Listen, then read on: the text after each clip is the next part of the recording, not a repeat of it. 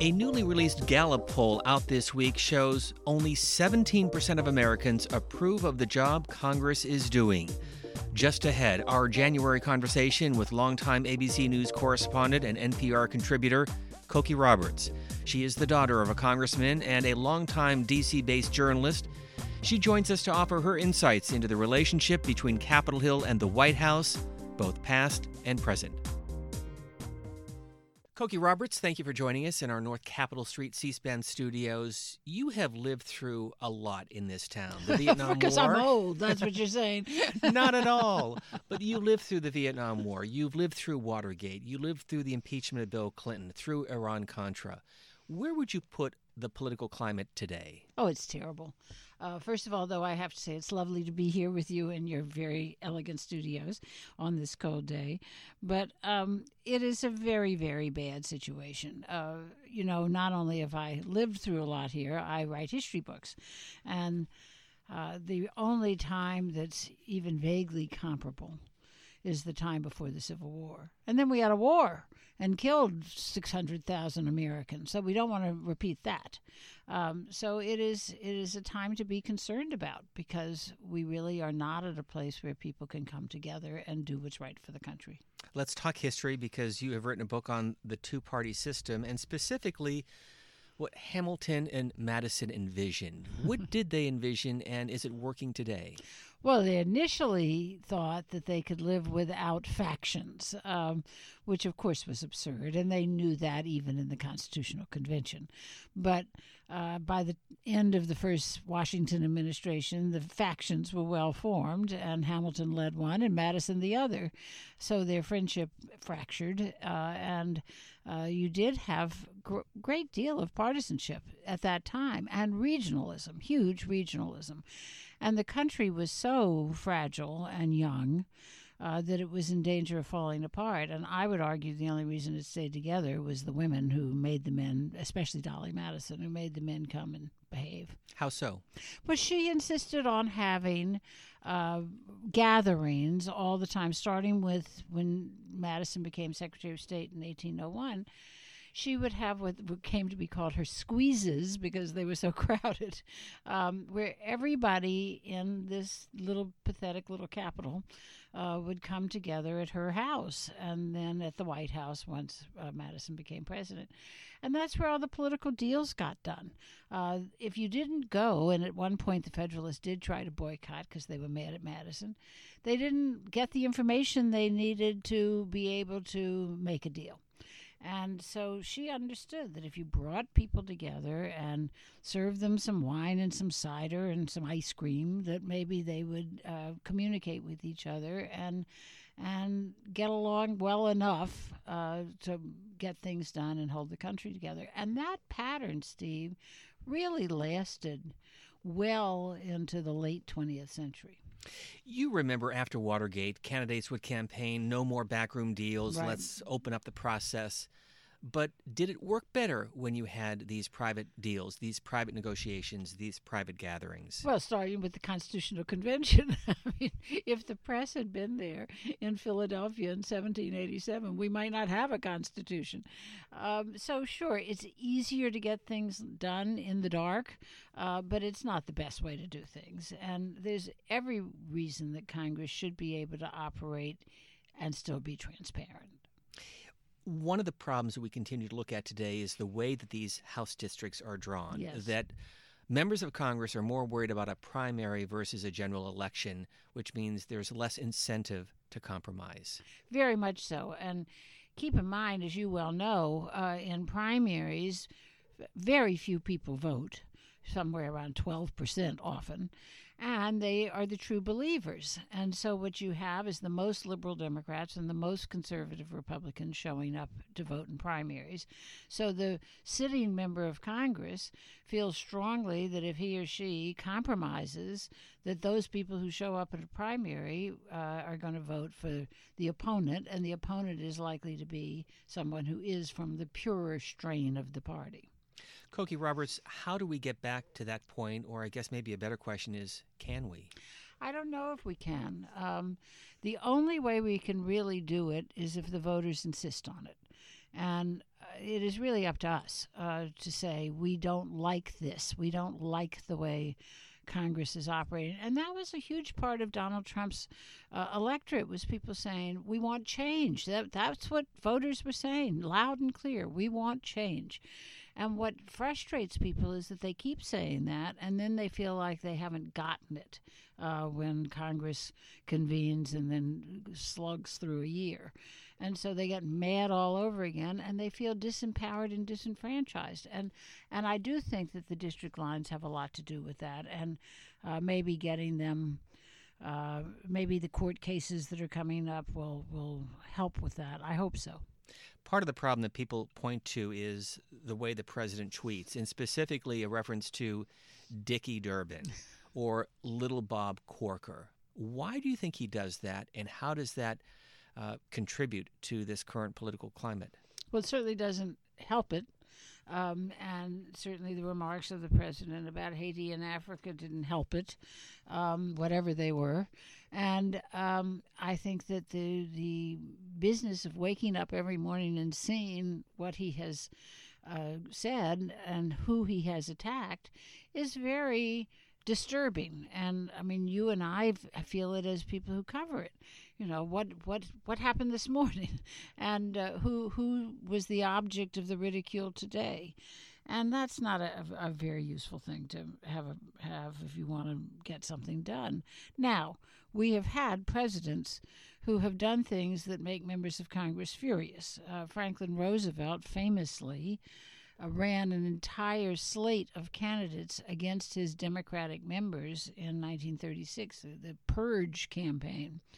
And uh, he actually sat on a platform with Walter George of Georgia, who was a very um, high-ranking member of the Senate, and uh, and and endorsed George's opponent, sitting there on a platform with him, and said nothing personal, Walter, right? And um, and then every single one of the people that Roosevelt opposed, with the exception of one House member, won. So now he's facing a Senate full of people that he's run candidates against. And there's a famous story of the Senate leadership meeting and somebody about some bill that Roosevelt was trying to get through, and one of the members saying, oh, the president is his own worst enemy. And Walter George saying, not as long as I'm alive, he's not. So we've had presidents take on Congress before, but it doesn't work well for them. As you know, C-SPAN Radio airs the L B J tapes. Which are fabulous, and I'm such a nerd, I listen to them religiously. I know people are often in the car and they're in the driveway. They want to finish the right, conversation. Exactly. I want to share with you two conversations. This is from May of nineteen sixty-four. President Johnson, with that very distinctive voice of Everett Dirksen, Republican senator from Illinois. Let's listen. Everett, Mister President, how are you? Attorney Generals were very helpful and did an excellent job, and, and I, I, ought to, I ought to tell you that I admire you, and I told him I'd done that for some time, well, but I'd, I'd repeat it, and I I hope you uh, go on and let, let us uh, get get get the folks together and let's do the job. Yeah, well, we set the conferences for next Tuesday morning, all right. And as soon as those are out of the way, we'll then uh, see what we do about procedure to get this thing uh, on the road and buttoned up.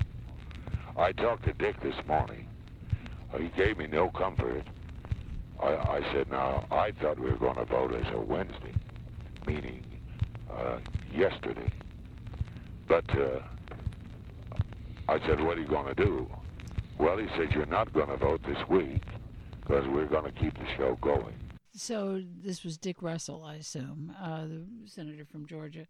Well, the show going, was, what bill are we talking about here? Was This, this is civil rights. This is civil rights. Um, and the, so um, obviously Senator Russell wanted to keep a filibuster going against the bill.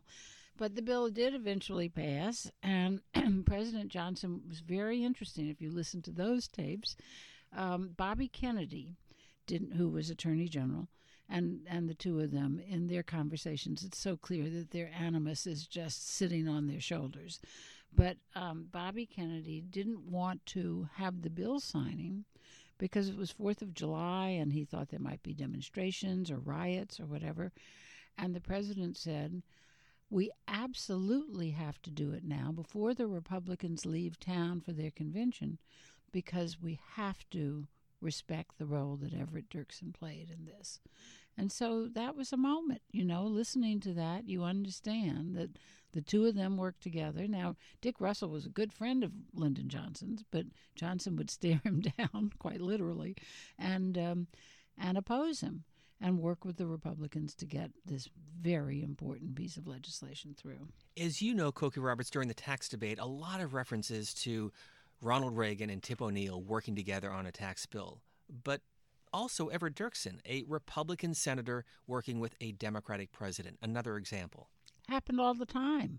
I remember Danny Rostenkowski, who was the Democratic uh, member from Chicago, who was chairman of the Ways and Means Committee, saying to me that you're never more powerful as a committee chairman than when your party is in the majority in Congress and you have the other party in the White House, because that's when you can make the deals, if you're able to make deals. Right now, there's not a lot of deal-making going on. In terms of deal-making, in terms of being the consummate politician, where would you put L B J? Oh, you know, totally at the top. I mean, he was he was fabulous at it and understood what buttons to push and, and what threats to make and what carrots to hold out.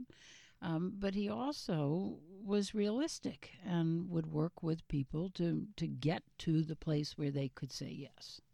Another conversation from nineteen sixty-four, Cokie Roberts, and you will recognize this voice, your own dad.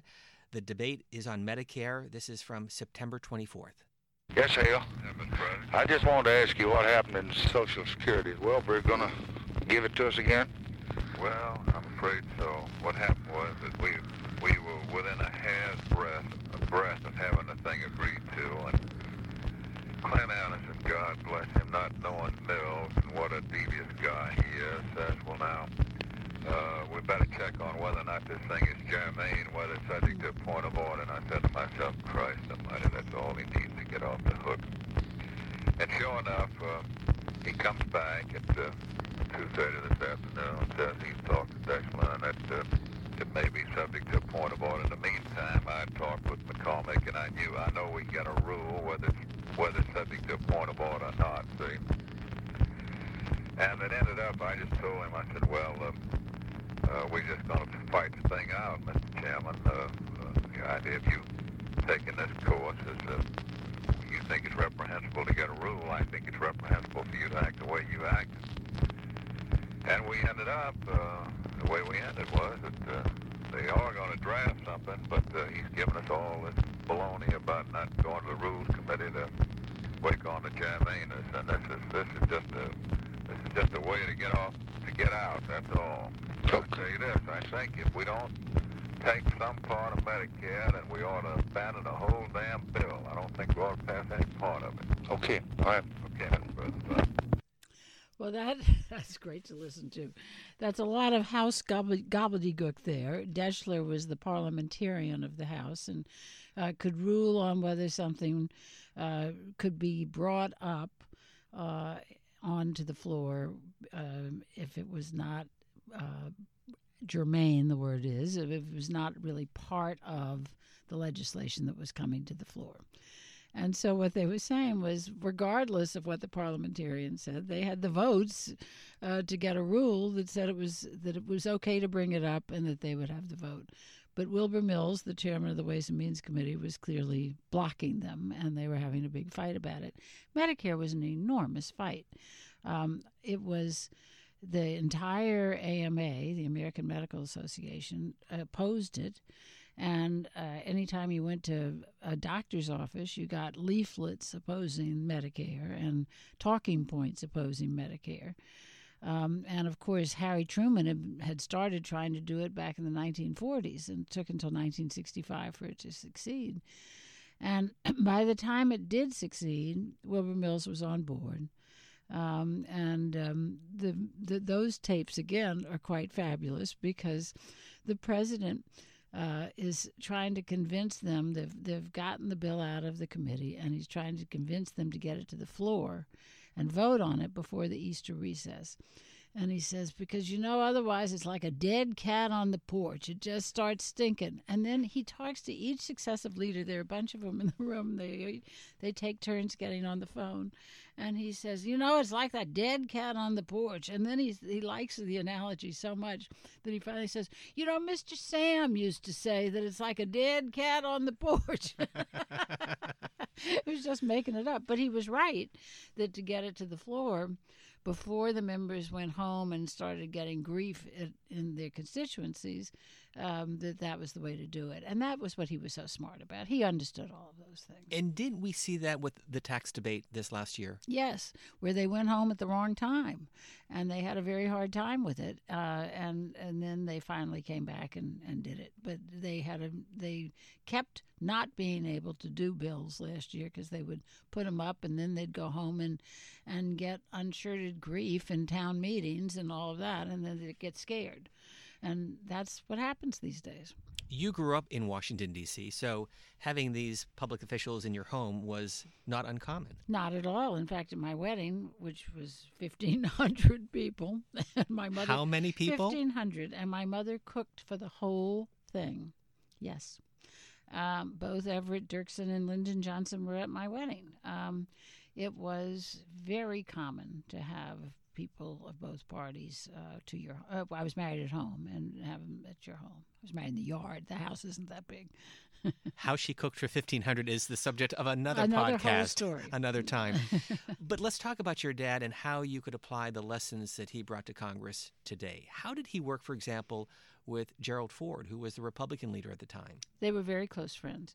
But my father's basic philosophy was no permanent friends, no permanent enemies, so that you would constantly be making new coalitions. So you didn't want to alienate anybody. You certainly wouldn't call somebody Little Marco. Uh, you might need Marco along the line. And um, and when, when he became leader, first whip and then majority leader, uh, Jerry Ford was also moving up in the Republican leadership. And my last interview with President Ford, um, he said to me, Cokie, I just don't understand what's going on in Washington. And that was before it's anywhere near as bad as it is now. And he said, you know, when your dad was majority leader and I was minority leader, we would get in a cab together and go downtown to someplace like the Press Club and would say, okay, what are we going to argue about? And he said, no, it was a legitimate argument. It was a debate. We disagreed about means to an end, and it was partisan. For heaven's sakes, we were the leaders of our parties in the House of Representatives. But then we'd get back and be best friends. And when my father was lost in a, uh, an airplane in Alaska in nineteen seventy-two, Jerry Ford and Betty Ford were there every night uh, to see how we were doing as a family. I mean, it was a very, very close relationship. Did he change during the presidency?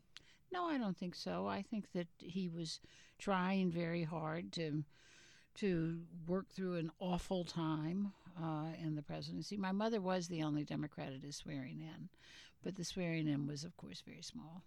You are in the media, and boy, has it changed over the last oh, twenty years. Right. Does that contribute to this of course acrimony? It does. Of course it does.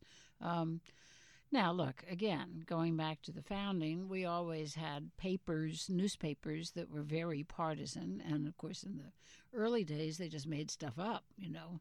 Uh, Dolly Madison had unsexed her husband because she was so sexy. And uh, Thomas Jefferson had pimped her and her sisters in exchange for votes in Congress. So bad stuff, you know. But um, the uh, newspapers became actually in the sort of mid-twentieth century more responsible as they moved into monopoly papers in various cities. Uh, and the three network um, news programs tried to be balanced and fair. Um, but then you had this complete uh, outcropping, and I, I welcome it. I, you know, let a thousand flowers bloom, but you have talk radio started it and then moved into cable news and now the blogosphere, uh, where you have very strong partisan views expressed. And the people who uh, watch and listen and read, those viewpoints tend to agree with them and then live in this echo chamber where they don't hear the other side.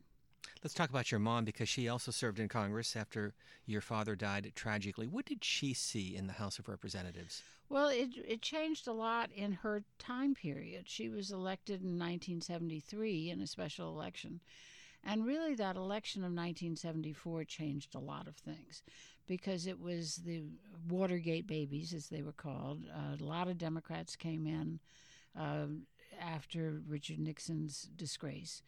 And they came, many of them, from districts that were not Democratic districts. And so they felt strongly that the way that they would hold their seats was to go back to the district all the time. And they got Congress to approve Payne for that. Before that, Congress only approved for people to go back a couple of times a year. You got a nice uh, uh, trunk. They sent you a traveling trunk that said U S House of Representatives on it. I, of course, took it to college. But the... Um, But otherwise, they didn't much support your going back and forth. And these people who came in in seventy-four uh, got Congress to pay for them going home all the time. And that really did was the beginning of people not getting to know each other in the Congress and not having the kinds of friendships that make it easier for legislation to get passed. And as you look at the ongoing debate, Congress has difficulty even passing a budget or a spending plan, let alone any of the big issues, whether it's infrastructure, immigration, or other major topics. They have trouble keeping the government open. How do and, we get back to that? Well, one answer, and I'm not just saying this because I'm sitting here with the right chromosomes, um, is to elect more women. We do know that in uh, legislative bodies, both state legislatures and the national legislature, that women uh, are more, this is a broad statement, obviously there are lots of exceptions to it, but that they are more pragmatic and less ideological, more willing to cross the aisle, particularly on issues of importance to women, children, and families, and, and more willing to just do the work to get things done rather than posturing. Uh, the women of the Senate are the last little bastion of bipartisanship, and they have a regular dinner where I accuse them of just wanting to be in a testosterone-free zone, and they admit that that's true, but they also say they get a lot done at those dinners, and they get to like each other and know each other and and uh, and then be able to work together. And, you know, when we did last have a government shutdown, it was a Democratic woman and a Republican woman in the Senate who basically said, oh, for God's sake. And there is a lot more of that among women. So that's one answer. I do think it would help to to redraw the lines, but I also think that we you have to have a a voter sentiment that is strongly saying we punish people for not cooperating rather than we punish people for cooperating. Let me conclude where we began, and this is really an impossible question to, to answer, but I'm going to ask it as somebody who has studied this so extensively. If if Hamilton and Madison came to the House or the Senate, would they say, that's pretty much what we expected, or would they be surprised? They would certainly in the House say that's pretty much what we expected. And, you know, keep in mind, they're not shooting each other, Steve, which they did then. I mean, and it wasn't just ha- Hamilton who Good got... Good perspective. Yes. It wasn't just Hamilton who got murdered uh, over political speech. They would call, the term of art was they'd call each other out on the floor of the House and go to Bladensburg, right outside of town, where there was a dueling ground, and they'd kill each other. So we're not doing that. So I think they'd recognize the House. I think they thought the Senate was going to be a much more deliberative body and that that would be the cooling off place, as famously Washington said, and that they would be surprised at the level of partisanship in the Senate. Uh, but they would have been surprised with Webster, Calhoun, and Clay, too. Author, reporter, columnist, Cokie Roberts. Thank you very much for your time. So great to be with you, Steve. Thank you for listening to C-SPAN's The Weekly Podcast. This episode, first recorded back in January. You can find all of our episodes on the free C-SPAN radio app or on our website at c span dot org.